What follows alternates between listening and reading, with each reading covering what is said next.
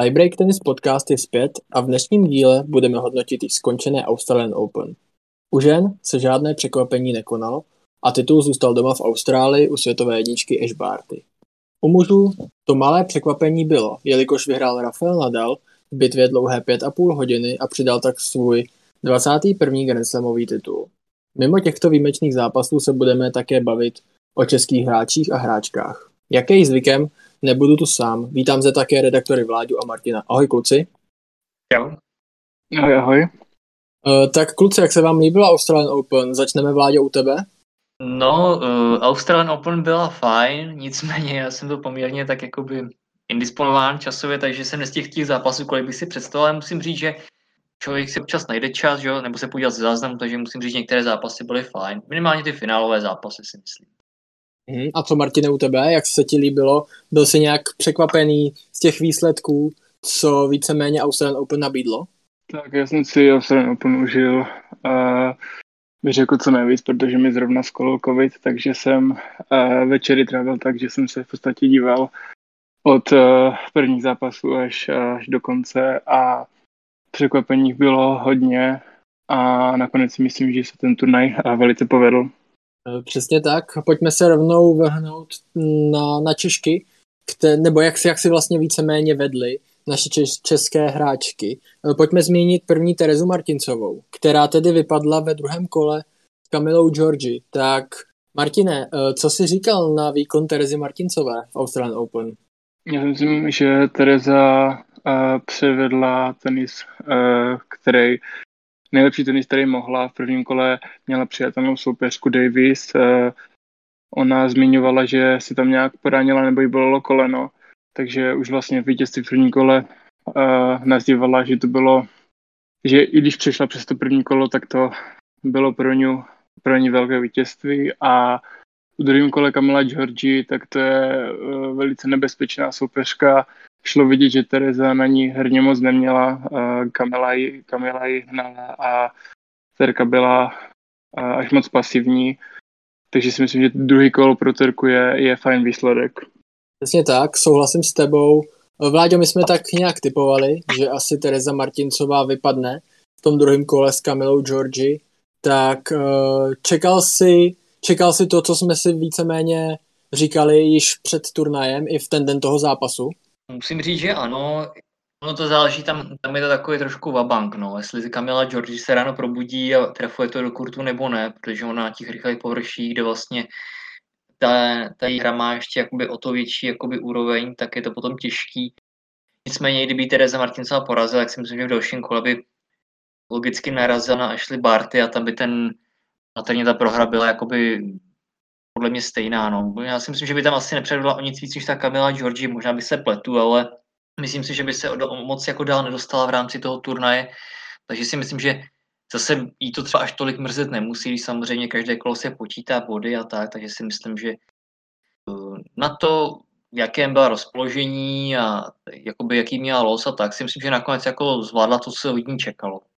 Tak jak uh, například říkal Martin, že měla lehký los prvním kole, tedy Lauren Davis, tak už ve třetím kole by na ní čekala, už teď můžeme říct, uh, budoucí vítězka Ash Barty, takže tam se dalo asi čekat, že by Tereza Martincová skončila, takže tam asi to překvapení úplně nebylo, ale pojďme na Báru Krejčíkovou.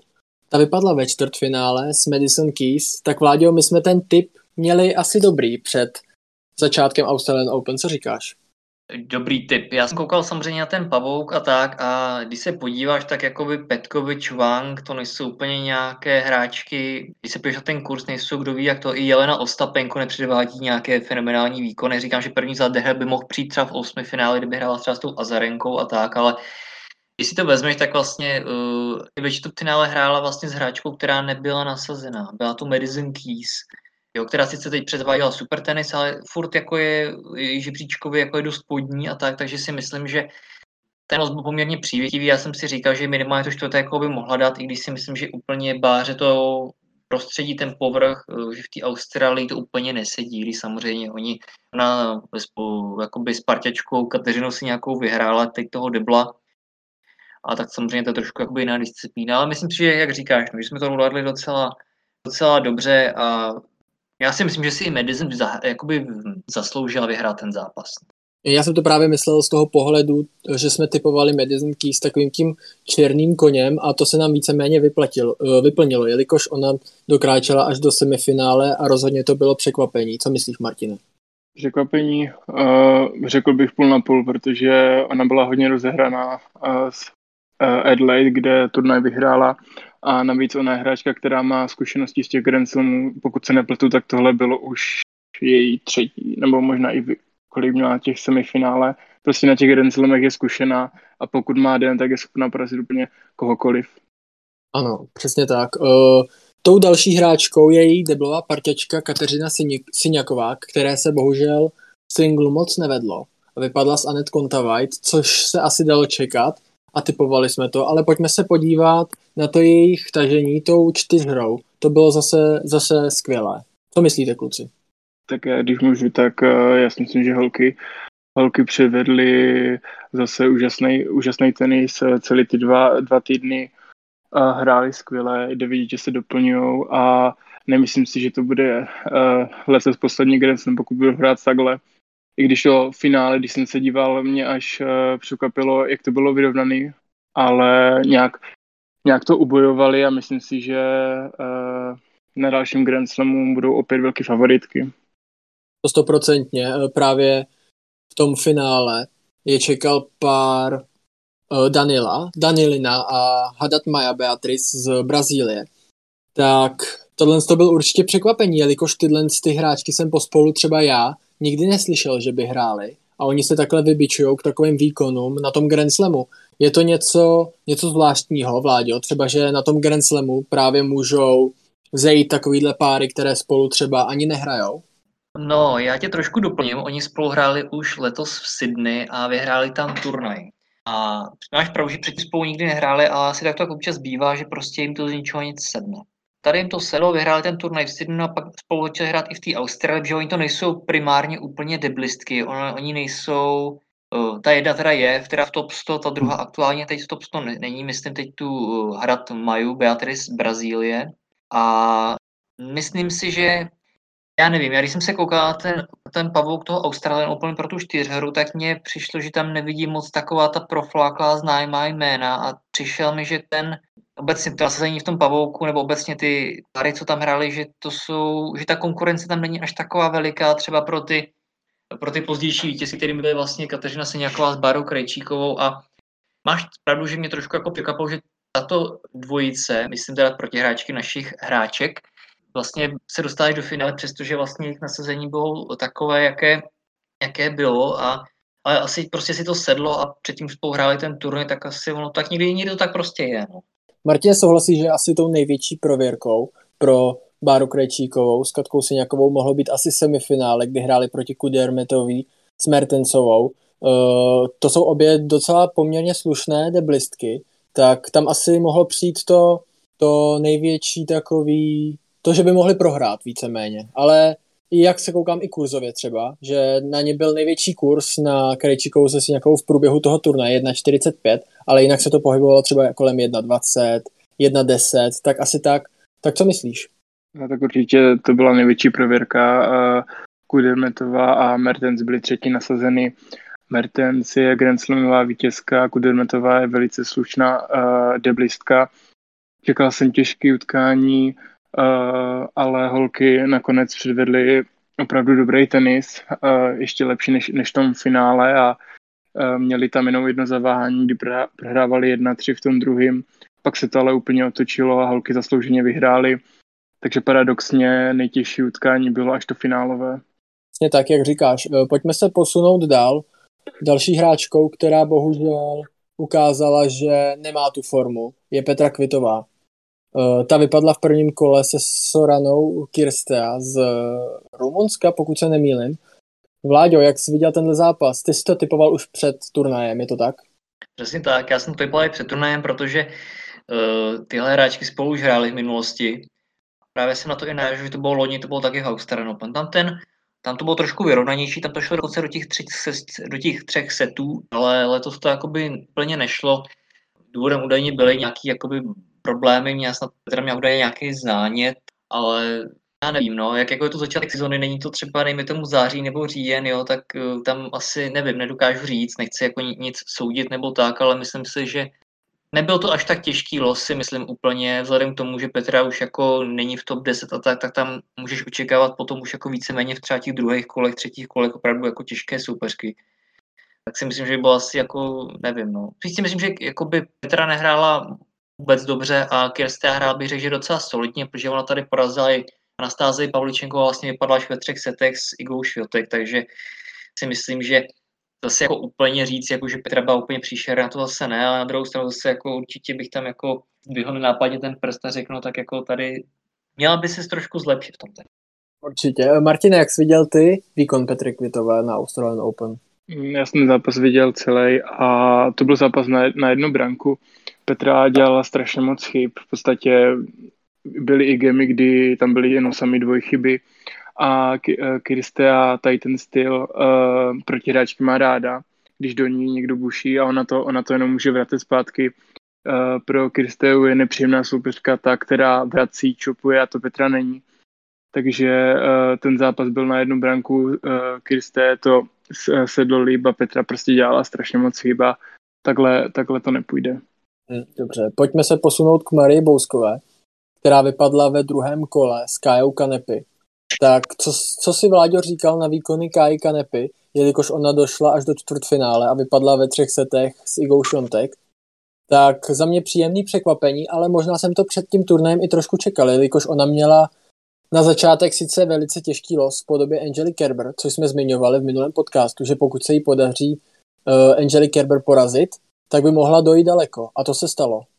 Přesně tak, to si vystil správně, že ona uh, překvapila, nicméně uh, její hra je poměrně taková, řekl bych, útočná tak a obecně té Austrálii je to asi možná pro ty hráčky uh, příjemnější tím, že tam je teplo, že je to tvrdý povrch, takže to jakoby lítá, navíc kajaka nepět Estonska, takže tam asi úplně nelze předpokládat, že by byla úplně třeba jakoby odchovaná na Antuce, podobně jako Anet Kontavajt, ale myslím si, že Maruška Bousková ten typ hráčky, eh, že ona prostě, ona nemá úplně silný servis, i když se na tom už zlepšila a ona je zvyklá prostě vracet. No. Pokud ta hráčka ji prostě upeče na tom kurtu, nebo ji to prostě rozhází tak a ona když nedělat chyby, tak ona nemá moc čeho brát. No. Prostě to je takový, není, ne, prostě Simona Halep z ní asi nikdy úplně nebude. To potom pro hračky takové jakoby útočně laděný, tak potom není moc šance si myslím. No. Takže potom bylo jasný, že když porazí tu Angeli Kerber, že by se mohla dostat dole, docela daleko, že potom porazila tu Arinu Sabalenku, to mě až tak úplně nepřekvapuje vzhledem k tomu, v jakém byla rozpoložení a mě překvapilo, kdyby vlastně nakonec, a když samozřejmě to byl těsný zápas. Přesně, e, právě ta e, Kaja Kanepi je takový podobný hráč jako Arina Zabalenka, že víceméně to tak jako buší, je to ten moderní typ, až na to, že už to je starší hráčka, tak je to ten moderní typ té dnešní hráčky. Tak Martine, jak bys si viděl ty, e, ty výkony Kai Kanepy na Australian Open? Tak ono se říká, že Kaja Kanepi je taková Grand Slamová hráčka. Ona většinou hraje jenom pár turnajů ročně, teda předtím to tak bývalo, nějaký ITFky a pak uh, stříhne Grand Slam, kde většinou uh, ona porazí nějakou slušnou hráčku a může dojít i daleko, takže vždycky, když je třeba uh, los turnaje, tak si myslím, že ty hráčky nechcou právě, uh, aby si vylosovali Kaju Kanepy, která na těch Grand Slamech prostě hrát umí a je zkušená, takže uh, tak extrémně mi to nepřekvapilo, že došla až do čtvrtfinále. A právě ještě na tvrdém povrchu, to i víceméně taky hrál do karet, jelikož jak Vláďa zmiňoval, asi úplně nebude odchována na té antuce a ten tvrdý povrch k té její hře víceméně sedí. Myslím si, že tak to je, no. Aha, pojďme dál. Poslední česká zástupkyně byla Markéta Vondroušová, která mě osobně trošku v tom třetím kole zklamala, kdy prohrála s Arinou Zabalenko, s Arinou Zabalenkou 4-6, 6-3 a 6-1. Bohužel Arina Zabalenka dokázala ten zápas otočit, což jsem osobně nečekal, tak Vláďo, ten zápas byl velice vyrovnaný, ale Markéta ho určitě mohla vyhrát. Co myslíš? Určitě tam prostor měla, my jsme se o tom bavili před tím turnajem. Mě už trošku jako překvapilo, že byla schopná porazit tu Ludmilu Samsonovou, protože to je vlastně hráčka, která je taky, bych řekl, trošku víc jakoby útočně založená, má tu hru na servisu. u, u Markety obecně problém, že ona moc na těch tvrdých površích, když samozřejmě ta na olympiádě hrála docela fajn, tam se taky hrál na tvrdém povrchu, ale myslím si, že to není úplně její doména, že tam ta její hra není úplně taková, že by tam až tolik mohla z toho čerpat, mít nějakou výhodu. A navíc mi přijde, že Markéta má obecně problém s hodně útočně laděnýma hráčkama, že úplně to není schopná nějakým způsobem urvat na svou stranu. Když se podíváš, tak ona, uh, mám pocit, že spolu už hráčky hrály někdy. Myslím, že teď, jste teď Arinu Sabalenku a Marketu Vondroušovou, teda docela vyrovná bilance 3 ku 2, ale e, většinou si myslím, že s výjimkou Indian Wells to bylo vždycky takové docela nahoru dolů, no, z mého pohledu. Ale třeba když hrála, vím, Markéta Vondroušová třetí proti Karolíně Plíškové, nebo i proti jiným hráčkám, co mají útočnější tenis a mají to víc založený na servisu, tak Market tam, tam obecně mi přijde, že úplně jako nestačí, nebo respektive ta hra tam tak nějakým způsobem tak trochu jako se rozpadá.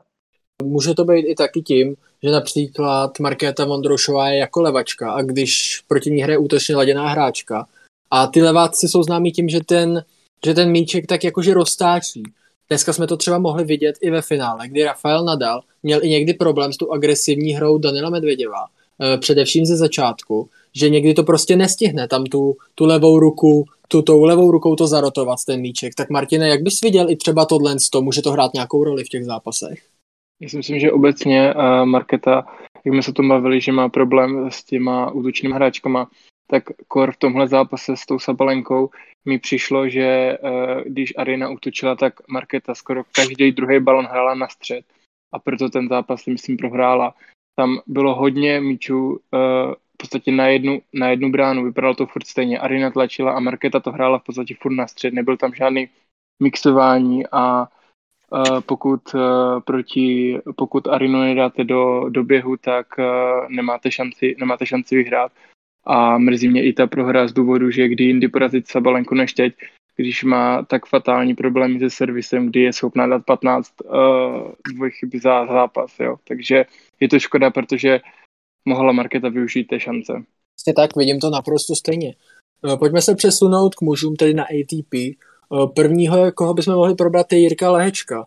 Tak my jsme se už s Vláďou bavili, že postoupil v té kvalifikaci, že se mu to konečně povedlo, konečně český mužský tenis tam měl alespoň tři zápasy v Grand Slamové soutěži, ale bohužel los mu nebyl tolik přívětivý.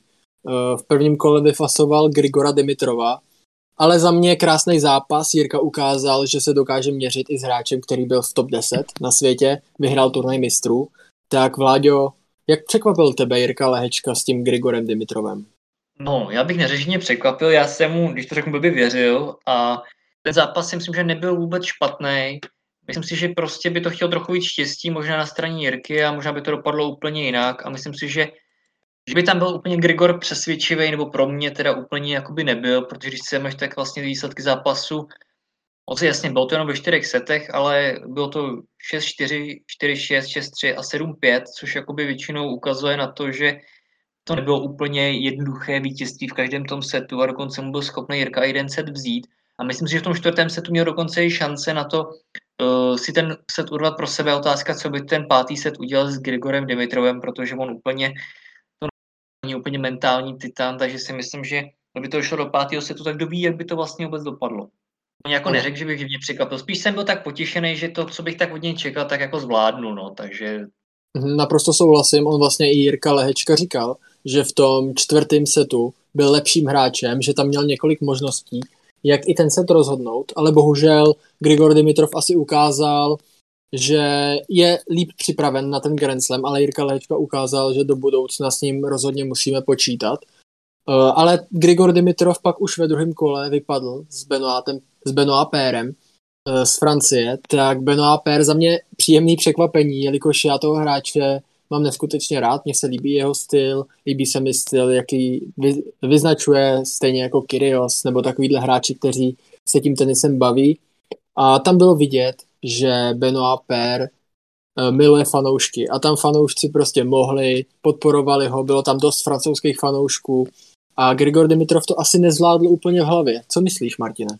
Já se k, k Benoit Pérovi strašně nedat vyjadřu, protože to je pro mě hráč, který je tak strašně nevyspytatelný, že on opravdu může porazit taky úplně kohokoliv. ale zároveň, když chytne nějaký ten psychický blok nebo něco takového, tak může prohrát fakt úplně s každým. A musím říct, že tady v Austrálii mu to sedlo, asi to pro těma divákama, tím publikem a převedl moc hezký tenis a pokud uh, takhle bude hrát dál, tak třeba se vrátí tam, kde byl.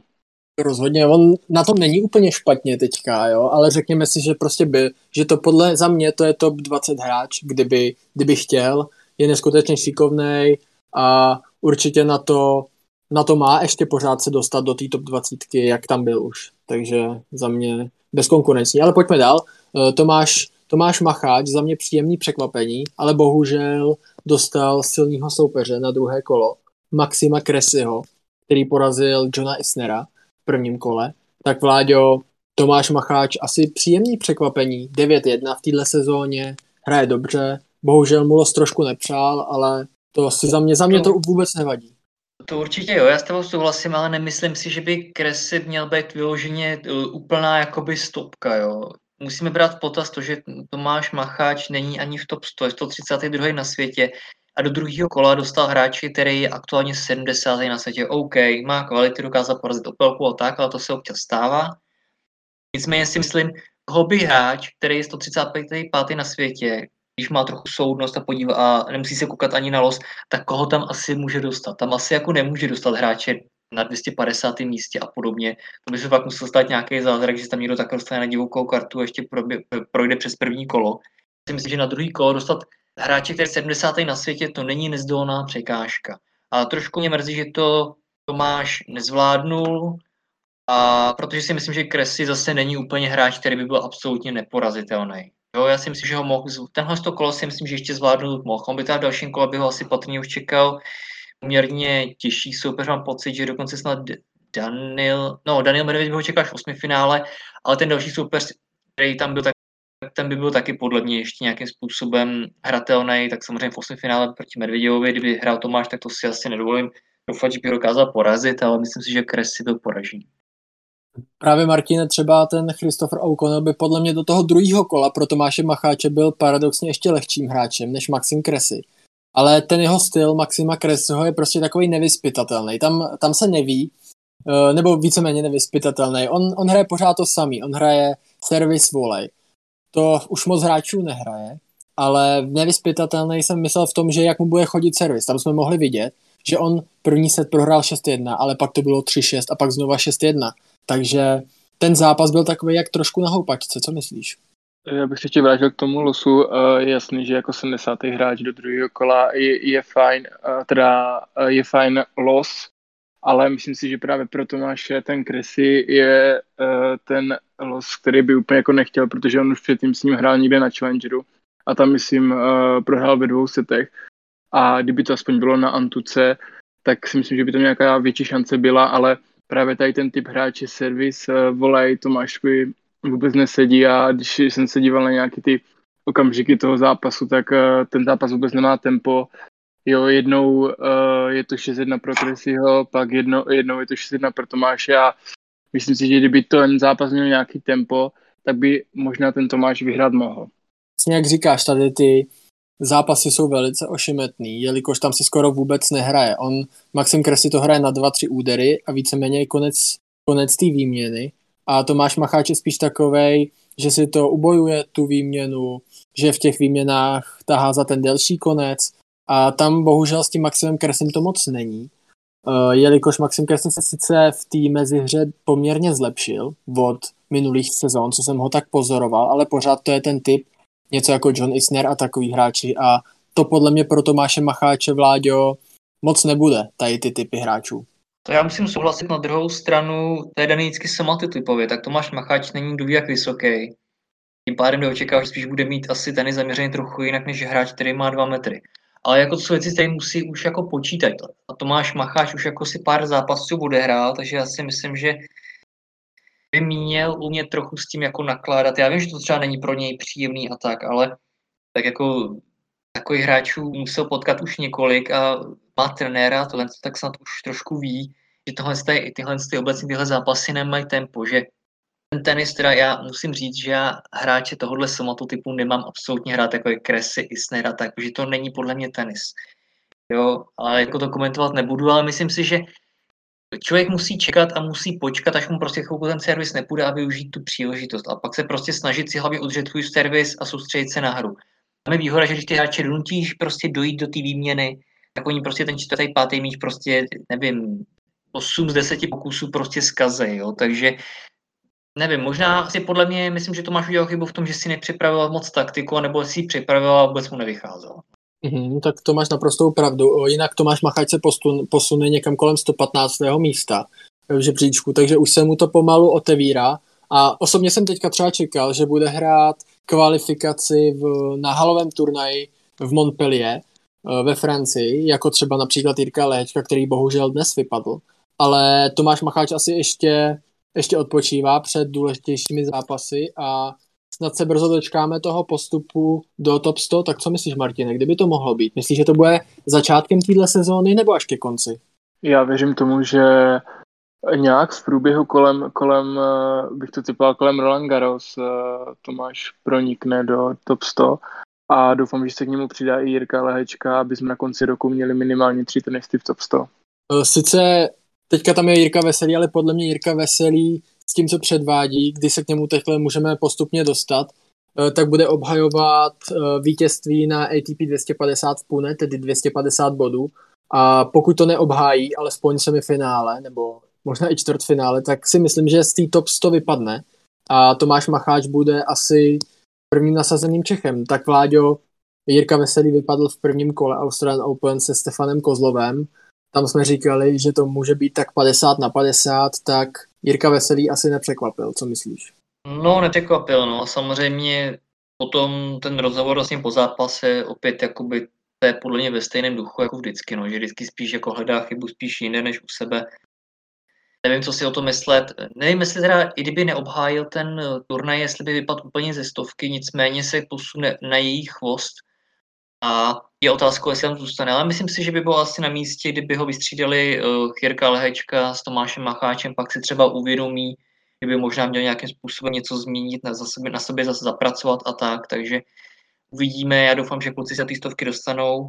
Já říkal i Martin, já si myslím, že ten Tomáš by si tam klidně mohl i před tím Hungaru dostat. Jirka Lehečka spíš asi bych řekl možná až možná během léta. Ono záleží taky na jaké turnaje se přihlásí, jak se jim bude dařit, ale jestli třeba nepřijde nějaké zranění. No. A kdyby třeba teď Jirka Lehečka uh, nějakým způsobem proniknul v tom Montpellier trochu dál, třeba aspoň do čtvrtfinále, nebo tak záleží, jaký bude mít taky los, tak by se mohl poměrně výrazně té stovce přiblížit.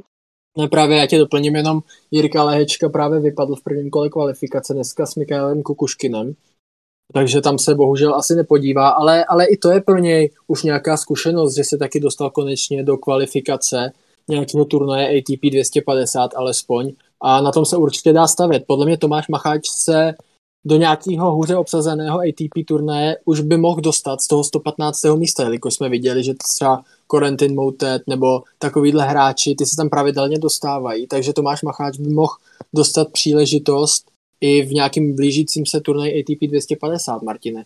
Já si myslím, že určitě uh, kor takový turnaj, jako je právě v té Indii, tak tam si myslím, že ten žebříček na to stačí.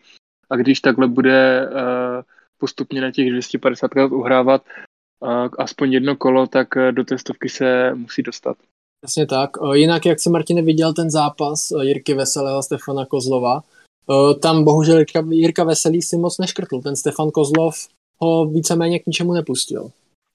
Ten Kozlov měl dobrou taktiku, on vidí, že uh, nechci nějak uh, urážet nebo tak, ale myslím si, že Jirka teďka na tom není úplně fyzicky nejlíp, takže v tom vedru měl jednoduchou taktiku prostě uh, honit Jirku po kurtu a ten, ten prostě pokud uh, není ten on, ten útočný typ, tak uh, v tom zápase moc nemá šanci a ten Kozlov měl dobrou taktiku a zaslouženě vyhrál. Pojďme na nějaký překvapení. Eh, Vláďo, kdo byl třeba pro tebe překvapením toho mužského pavouka? Mužského pavouka pro mě byl překvapením vlastně možná Rafael Nadal, protože eh, než by někdo čekal, nečekal, že by se třeba nedostal aspoň do čtvrtfinále nebo tak, nicméně pro ně to Australian Open pro mě, podle mě asi nejméně příjemný Grand Slam, jakoby podmínkama a vším možným.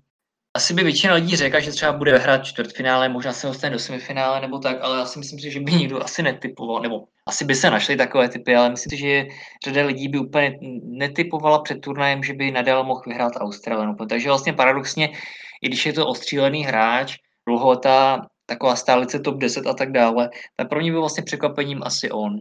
Martine, máš to stejně jako Vláďa? Já to mám úplně stejně a myslím si, že na letošním Australian Open v té mužské části tam zase nějak obrovský překvapení nebylo a aby Rafa v, t- eh, v takovém věku ještě po covidu uh, vyhrál 21. Grand Slam si myslím, že na jednu stranu je velké překvapení, i když, jak říkal Vláďa, je tak ostřelený hráč. Za mě trošku mírným překvapením i Miomir Kecmanovič, jelikož mu se to neskutečně otevřelo tím, že nenastoupil Novak Djokovic, takže došel až do, do osmi finále, do čtvrtého kola a tam mu stopku eh, vystavil Gael Monfils, který taky předváděl skvělé výkony. Tak co třeba říkáte na výkony Gaela Monfilse, Vláďo? Já mám Gaela rád, on je to takovej, takový trochu šáša na kurtu, on rád hraje i různé ty a myslím si, že umí ocenit i i vlastně protihráče a hrál tady jako dobře. Já jsem docela rád, že jde herně zase nahoru, protože on eh, v těch předchozích dvou sezónách si myslím, že z toho nebyl úplně, úplně nejlíp na tom psychicky i a jsem rád, že se mu jakoby daří nejenom v osobním životě, ale i v rámci toho jeho tenisu, který mě se, mě se jeho tenis líbí, no. Je to takový trochu taková, uh, že jo, samozřejmě, že to starší hráč, takže trošku taková starší škola, ale já ho mám rád a myslím, že byl jsem docela jakby i překvapený, že se dostal do čtvrtfinále, kde teda nakonec ho vyřadil Matteo Berettini, ale vlastně on letos nehrál úplně špatně. On v Adelaide vyhrál vlastně turnaj, pak sice vypadl hned prvním kole na tom dalším turnaji, ale to si tak myslím, že to tak trošku Monfils se rozhodl jako i to. On to tam vlastně skrčoval ten zápas, takže si říkám, do jaký míry to třeba byla taktika nebo příprava na ten Australian Open, nebo jestli opravdu byl tak zraněný, těžko říct, ale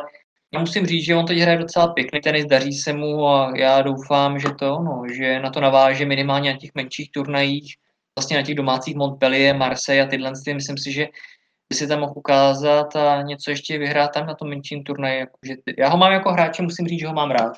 Martine, ten Gaimon Fields má takový styl možná, že ty hráče trošku uspává, uspává a pak najednou přijde neskutečný úder nebo prostě nějaká neskutečná věc z jeho strany, tak jak by si viděl ten jeho tenisty? Přesně jak říkáš, on má takový uh, tenis, kdy on uh, zahraje třeba dva, tři, dva, tři údery na střed, jo, pak uh, dá obrovskou ránu, pak Kraťas má takový mix, uh, na který se strašně hezky dívá a ti hráči neví, co od něho čekat. A já ho jako hráče mám taky hrozně ráda, jsem, jsem spokojený s tím, jak teďka on hraje. On ty předešlé sezóny měl takový, že vyhrál kolo dvě, pak, pak prohra, pak prohra v prvním kole, tak teď konečně uh, má nějakou tu uh, stabilní, stabilní šňůru a kdy jindy, než teď se nějak ještě ukázat, on už taky má nějaký věk, tak doufám, že v letošní sezóně uh, bude předvádět takový tenis, jaký předvádí teď. Vládě on má možná trošku i sklony Gaimon Fields k takovým hráčům, jako je Nick Kyrgios, Fabio Fonini, právě Benoit Per, ale ne, není to úplně jako ty hráči, tak v čem třeba je jiný než tyhle ty hráči, který jsem jmenoval? On se třeba taky umí na kurtu rozčílit, ale já bych to asi nazval pro mě tyhle ty jako je Benoit Per nebo Fabio Fonini, který mám třeba jakoby rád, nebo třeba Nick Kyrgios, tam vidíš takový, jakoby, já bych to nazval jako frackovský v chování, že to je takový až jako nikdy dětinský, chápu, že se hráč může rozčilit nebo ho něco naštvat, ale někdy to chování říkám, když to jsou dospělí chlapi, se takhle chová. Myslím, že tohle to Galeo úplně jakoby nedělá. Uh, on tu srandu dělá i takovým, mně přijde, že občas jako nečeká, aby na to, že nečeká, jako, že lidi ho budou mu tleskat a tohle. Na mě to působí takovým skromnějším dojmem, ale je, možná, možná je to jenom jako můj pocit. A myslím si, že to možná je tam ten rozdíl, že má trochu víc pokory než ty ostatní, který si vlastně jmenoval. Ale to je, jako, ale to je asi jenom asi možná můj pocit, nevím. Ne, myslím si, že si to zhodnotil, zhodnotil skvěle, taky to vidím podobně. Eh, pojďme se přesunout tedy teďka k ženám zase zpět. Eh, a tam pro vás největším překvapením Martine třeba byl kdo? Pro mě to byla asi Collins a Madison Keys, jelikož asi to takhle eh, je vidět i z toho pavouka, že Collins 27 nasazená, Keys nenasazená, tak jak to bylo u tebe? Mně to byla Cornet. U mě to byla Kornet, protože uh, na to, kolik je a kolikrát už byla na Grand Slamu a nikdy se nedostala do čtvrtfinále, tak uh, konečně uh, to dokázala. Myslím si, že ten týden, co tam, uh, co tam předváděla za tenis, porazila velký hráčky, jako je Muguruza, Halep, a to byly opravdu zápasy, kdy takhle jsem Kornet ještě hrát snad neviděl. Takže pro mě to byla asi Kornet, i, i ta Collins, ale musím říct, že u ní jsem čekal, kdy se takhle prosadí, protože vždycky, když eh, se začal losovat nějaký turnaj, nebo kde jsem to je jedno, jaký turnaj, tak vždycky jsem eh, si přál, aby si Češky nevylosovali právě protože ona je tak strašně nevyspětelná a nebezpečná.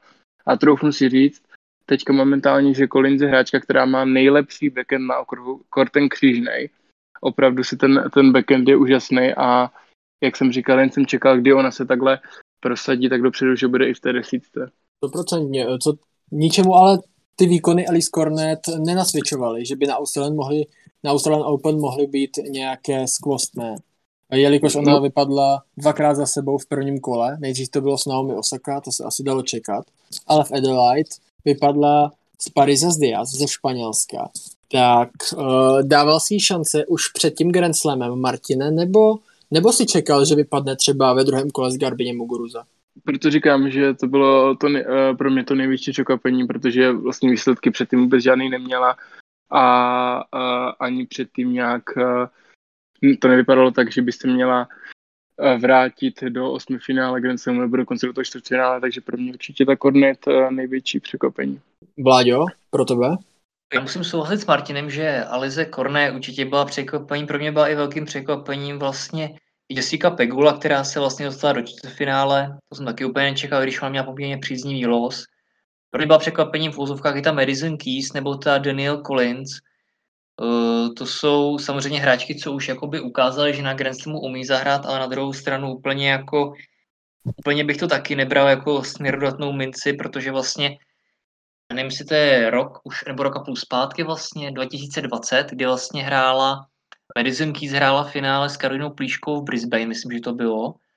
A tam taky hrála slušně, si to finále prohrála a tak, ale pak na to na tom Australianu mi nepřišlo, že by předváděla tak superové výkony, jo. Takže Uh, ono je otázkou, do jaký míry, ale musím jakoby souhlasit s Martinem, a vlastně co jsme tak nějak jako řekli už v průběhu toho, toho rozhovoru tady, tak jsme jakoby nějakým způsobem vytipovali, že vlastně ty hráčky, co jsme tak zmínili, tak byly docela jako pro mě překvapením, že ono se stačí podívat, kolik vlastně těch nasazených prvních deset hráček si dostalo třeba, nevím, do čtvrtfinále a tak, že jich tam vlastně moc jakoby nebylo, takže, takže asi takhle bych to nějak schrnul. Jak třeba vnímáte kluci, teda Martine třeba teďka ty, jak vnímáš eh, ten ženský tenis z toho pohledu teď a například před pěti, šesti lety? Taky ti přijde, že to podání eh, ty holky nes, mají teďka už neskutečný. Víceméně dřív to bylo tak, že se pořád breakovaly, nejdřív prohrála podání ta, pak ta, ale teďka mně přijde právě u hráček jako je Collins, Barty, Keys, i třeba Bára Krejčíková, Karolina Plíšková, že si to podání drží a oni si klidně vydrží, udrží to podání celý zápas nebo to ztratí... A je pravda, že, si, že, že se snaží to podání udržet a už jsem si začal všímat, že i před tím zápasem na té minci si ty hráčky berou podání, což většinou bylo tak, že si hráčky berou příjem, tak uh, možná uh, se snaží napodobit uh, chlapy. Nevím, čím to je, ale tím líp pro ně. Mm-hmm. Kdybychom se měli podívat na ty finálová utkání, tak pojďme zmínit to první, to Barty Collins. Tak Čekali jste, že Ashley Barty si za tím dalším Grand Slamem dokráčí tak víceméně můžeme říct, uh, suverénně v prvním setu, ale v druhém setu to bylo uh, tak, že Collins to mohla dotáhnout až do toho třetího setu. Tak Vláďo, ten zápas, co, co ti řekl?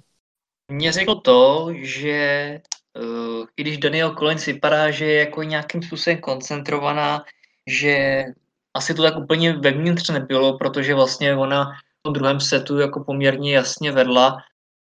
A to si myslím jasně, ano, hrála proti světové jednice, proti Ash Barty na domácím turnaji a tak, ale to si myslím, že třeba byla z, mého, z mé strany trochu promarněná šance, nejenom jedna, kdy ona nějakým způsobem nebyla ten, ten druhý set dotáhnout do nějakého svého vítězného konce a prodloužit ho tak do třetího setu a donutit Barty, aby byla nervózní, protože já si myslím, že Ona samozřejmě, Ash Barty už má zkušenosti, byla podle mého soudu i nějakým způsobem mentálně silná. Na druhou stranu třeba ten zápas v tom Wimbledonu, kde hrál finále proti Karolině Plíšky, ukázal taky, že ona je jako samozřejmě furt je jenom člověk a nervy pracují, takže nějakým způsobem bych si myslím, že tady promarnila Daniel Cohencovi velkou šanci a otázkou si myslím, jestli se jí to zase někdo vyvede. Já si myslím, že třeba na French Open a asi pravděpodobně ani ve Wimbledonu úplně daleko nedojde, takže asi třeba na domácím turnaji na US Open uvidíme. No já mi to spíš ukázalo to, že uh, prostě nějakým způsobem Collins nezvládla tu situaci celou na tom kurzu.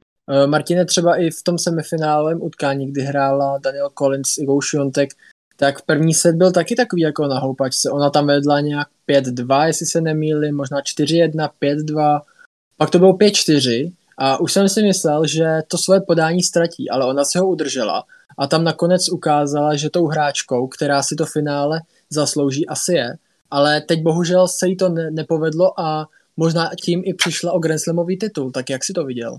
Tak v tom semifinále uh, proti Šventek bych řekl, že tam hrála ten začátek Collins velmi dobře a potom, uh, jak vedla těch 4-1, tak pak se ale Iga hodně zvedla, takže to si nemyslím, že bylo spíš že, myslím si, že to bylo spíš o té uh, Šventek, že se jakoby zvedla ale potom, potom nějakým způsobem si to ta Collins opět polídala a hrála fakt dobře. To bylo jeden winner za druhým, jo. Ta Iga moc pak šanci neměla, ta většinou vrátila a Collins hned zabíjela. A co se týče finále, tak to nemůžu posoudit, musím se přiznat, že já jsem finále vůbec nesledoval. Nevím proč, nějak mi to netáhlo, viděl jsem jenom matchball, takže nemůžu posoudit, jak to tam vypadalo, ale uh, party hráče, která mixuje, uh, má úžasný job a myslím si, že tohle právě Collins nesedí, takže před zápasem jsem určitě měl velkou favoritku Barty a to se taky potvrdilo. Mm, určitě. Uh, jsme s, uh, o ženském deblu už jsme se bavili, tam tedy Krečíková se Syňakovou přidali svůj čtvrtý Grand Slamový titul a myslím si, že rozhodně ne poslední, jak jsme říkali. V té smíšené čtyřce tam bylo za mě veliký překvapení, Jamie Furlis a Jason Kubler, vlastně domácí australský pár, od kterého se to asi vůbec nečekalo, jelikož Jamie Furlis je aktuálně až 325. hráčkou dámského žebříčku a Jason Kubler se prokousával kvalifikací, ale do hlavní soutěže se bohužel nedostal a je až na 203. místě. A v finále, které prohráli sice s, s párem Dodik Mladenovič, což se asi dalo rozhodně čekat. Tak Vláďo, sledoval, sleduješ nějak i mix, nebo tě to vůbec netáhne? Já mám mix upřímně rád, ale tak samozřejmě ta Australian Open není prostě úplně tím časem moc často úplně tak nějak jako bych řekl jakoby vhodný pro sledování, jak tam vlastně to jiné časové pásmo, takže já jsem ty ty mixy jsem nějak nestíhal vůbec, zaznamenal jsem vlastně nějaký vždycky způsobem ty výsledky, samozřejmě tam byla jakoby divokou kartu, dostal Tomáš Macháč s Katkou Syňakou, tak mě trochu mrzelo, že toho nepředvedli tam víc. Ale jak říkáš, no, určitě to bylo překvapení podle toho nasazení a tak, jak já jsem ten zápas samozřejmě neviděl, ale že v finále vyhrál Mladenovič a Dodik to mě až tak jakoby úplně nepřekvapilo. Tam se to dalo očekávat, protože samozřejmě Mladenovič tam má hodně zkušeností z Debla a Dodik taky, takže si myslím, že tam se čte, tam potom důležitý, si to sedne, no, samozřejmě to potom, myslím si, že kdyby se třeba do toho mixu dostali nějaké dejme tomu větší jména, třeba ze singlu a tak, tak by to mohlo být ještě o to zajímavější. No a mě při posledních letech o ten mix moc zájem úplně není. Ani mm. jako ze strany těch hráčů. Mm-hmm. Martine, jak to třeba vidíš ty, když podává třeba muž na ženu nebo žena na muže? Uh, jak by si to třeba zhodnotil ty, ten mix? Já taky souhlasím, že teďka ten eh, mix je takovej, uh, že většinou to hra. Uh, pak jsou tam ty domácí volné karty, už to není takový, jak předtím, že ty větší jména ty mixy hrávali a já beru mix jako takový, nechci to říct špatně, ale takový jakoby doplňkový, doplň, doplňkovou soutěž, protože tam opravdu jenom když třeba někdo vypadne v prvním kole v singlu, v deblu, mu to taky nejde, tak se ještě přihlásí do toho mixu a uvidí, no. Uh, v tím publikem, tak to mixu může hrát úplně každý. Pojďme tedy teďka na znovu mužský žebří, mužskýho pavouka a na mužské finále. Tam teda Nadal Medveděv neskutečná bitva. E, po prvních dvou setech jsem si myslel, že je rozhodnuto, ale to asi nebudu sám. Ale Nadal to dokázal neskutečně kousnout a za celý zápas otočil. Jak už jsem zmiňoval ze začátku, tak ten zápas trval pět a půl hodiny. Vláďo, co bys říkal, co bys řekl na ten zápas? ten zápas byl dlouhý a určitě si myslím, že byl jakoby kvalitní. V začátku mě překvapilo, jak si Daniel byl schopný poradit vlastně s těmi údery od Rafaela Nadala, který to hodně točí, ty údery. Což je hodně jako nepříjemné. Z té hry to vlastně ani nevypadalo tak nepříjemně. Ono vlastně potom i během celého zápasu to nevypadalo až tak jako nepříjemně, ale ten, kdo hraje občas tenis, hraje třeba s levákem, který hraje top spiny, tak moc dobře ví, jak to je nepříjemná hra. A je těžké zůstat soustředěný a udržet ten míč ve hře. Musím říct, že je trošku Daniela líto, na druhou stranu mi přišlo, že potom tak nějakým způsobem ztratil trochu jiskru, no a uh, Rafael Nadal má víc zkušeností, dokázal se podle ní víc kousnout, ono, ono už teda od, třeba od druhého nebo od třetího gemu vypadalo Nadal, že každou chvilku skolabuje, protože uh, pravda je taková, že to ono, že se potí a je to takový, to tak si člověk říká, jak tam dlouho hraje, no, ale naštěstí to udržel, nakonec to vyhrál, si myslím, že to vyhrál férově, je otázkou třeba, kdyby nakonec Djokovic hrál na Australian Open, jestli jak by to vlastně dopadlo, nedopadlo, ale to už je spíš taková spekulace.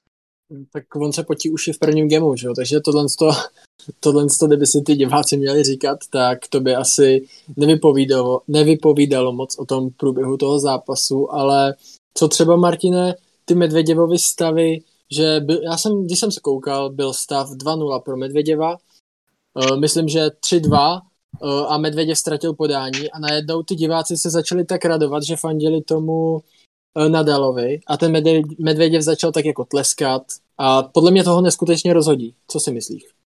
No tak on Medvěděv vypadá, že je takový hodně, mm, jak bych to řekl, on to ty zápasy tak prožívá, že to vypadá, že on na tom kurtu je takový ten zlej, špatný ale já ho obdivuju v tom, že i když uh, dneska musím říct, že ti váci byli určitě na straně Nadala, tak uh, jak on dokáže, i když prostě ho vybučí, i když na něho mají nějaký špatný názor, tak on uh, je tak psychicky silný, že ho to vůbec jakoby nerozhodí.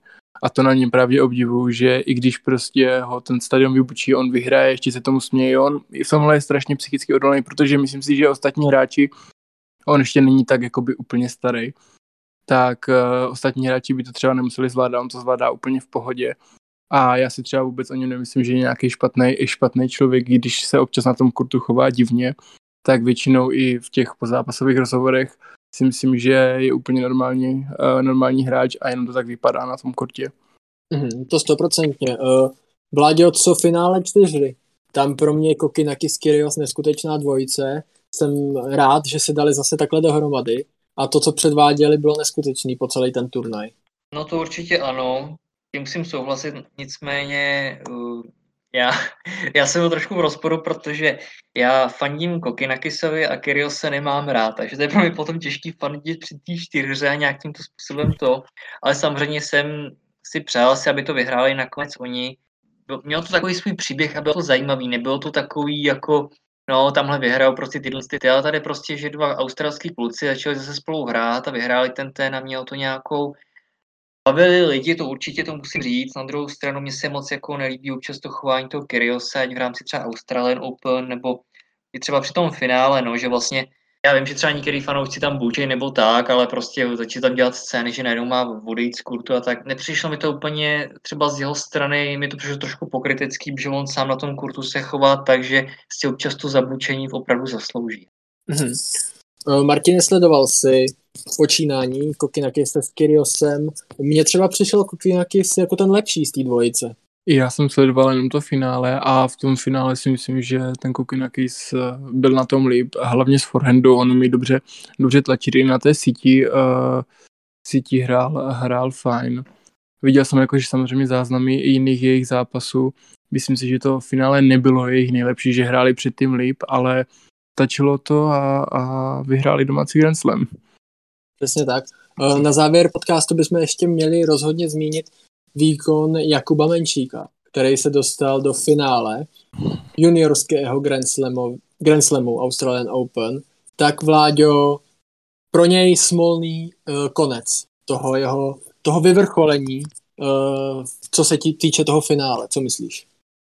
Já myslím, že to je poměrně smutné, že prostě tam víceméně skoro na konci zápasu, už to takhle řeknu, tak to, tak tam mají dlouhou výměnu, no a pak dostane křiče a prostě chudák s tím nemůže nic moc dělat a prostě snaží se to nějakým způsobem urvat a ono to prostě nejde a to je taková asi jakoby bezmoc, a čiže člověk ví, že s tím nic jako nemůže udělat, ale že to má jako na druhou stranu to má hrozně blízko a na druhou stranu se hrozně daleko, takže si myslím, že ono mu to aspoň dá nějaký zkušenosti, ono víš, co řekneš si, je to juniorský Grand Slam, jo, stejně Uh, takový bylo hodně, co vyhrál juniorský Grand Slam a pak se nikdy neprosadili, takže možná potom, jestli tohle to měl být oběť za to, že potom třeba vyhraje někdy nějaký Grand Slam jako dospělý, tak si myslím, že by to bylo asi jako super a má, má můj obdiv, že to vydržel, že se nesnažil vymlouvat, že prostě nějakým způsobem se snažil dohrát a tak velký obdiv na to, kolik mu je a to a je fakt škoda, že to nedopadlo. Hm, stoprocentně. Martine, co myslíš, eh, jak se mu to může projevit třeba do budoucna? Stav 6-5, 30-30, a půl hodiny a on dostane víceméně takové křeče, že není schopen ani stát a dá eh, dvě dvojchyby ve finále. Tak jak jsi to viděl ty? Tak muselo to být strašně těžké na psychiku hrát finále, finále juniorského Grand Slamu, takhle vyrovnaný stav a prostě víš, že tam ty bolesti jsou, jsou a s tou křečí nejde nic dělat, tam nejde si nikoho zavolat, protože křeč prostě s tím se nic dát, dát nedá, jenom prostě počkat, ale jenom chvilku, protože pak musíš zase hned hrát takže on to nezvládl prostě v hlavě, no a pak nemohl ani podávat. Jako byl, byl, byl to těžký moment, ale myslím si, že, že ho to nezastaví v tom, aby pokračoval dál. Já si ho pamatuju ještě, ještě tady z Čech, z dorostenců, teda ze starších žáků. Já jsem uh, často byl na turnaji, kde on a, a musím říct, že se hezky, hezky posunul tak daleko. Myslím si, že se posune ještě dál. Mm, tak to je rozhodně pěkný závěr tohohle podcastu. Ještě bychom mu chtěli rozhodně pogratulovat, jelikož ten výkon byl neskutečný a dostat se do finále Grand Slamu je určitě těžké, ale budeme věřit, že to nebyl jeho poslední Grand Slam. Tak jinak z tohoto podcastu by to asi bylo vše.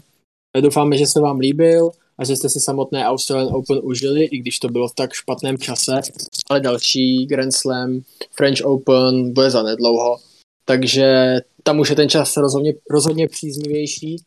Jinak pro český tenis kluci to bylo asi takový 50 na 50. Co myslíte? Ty ženy se moc nepředvedly, ty muži taky ne, ale zachránila to Bára Krejčíková s Katkou Syňakovou. Co myslíš, Vláďo? No, mohli bychom to asi takhle schrnout. Pro mě to bylo takové trošku v fuzovkách nemastné, neslané, protože tam vlastně nestartovala ani Karolina Muchová, ani Karolina Plíšková, vlastně ani Kristýna Plíšková, která vlastně aktuálně těhotná, takže těch českých hráček tam bylo ještě o to míň a většina z nich vypadla poměrně brzo, takže to bylo pro mě takové, jako že to pro českého fanouška poměrně brzo skončilo, no, takže tak, abych to zhodnotil asi. Martin, ty jsi byl spokojen s průběhem Australian Open? Ještě jednou poprosím o otázku. Jestli jsi byl spokojen s průběhem Australian Open, ať už buď z toho českého pohledu, nebo z pohledu tenisového fanouška jako obecně? Já taky souhlasím, že to bylo taky jakoby z českého pohledu taky nemastný, neslaný, ale myslím si, že i to čtvrtfinále Barry Krejčíkové je fajn, fajn výsledek a já, jak jsem říkal, já jsem se Australian Open užil, jelikož eh, mě, mě chytl covid, takže jsem neměl to dělat, takže jsem měl hodně času sledovat a já jsem si to užil. Tak jo, tak kluci, děkuji, že jste mě tak skvěle doplňovali a naslyšenou u dalšího dílu. Díky moc. Děkuji. Že jste mohli dodat naslyšenou. To nevadí. Naslyšenou.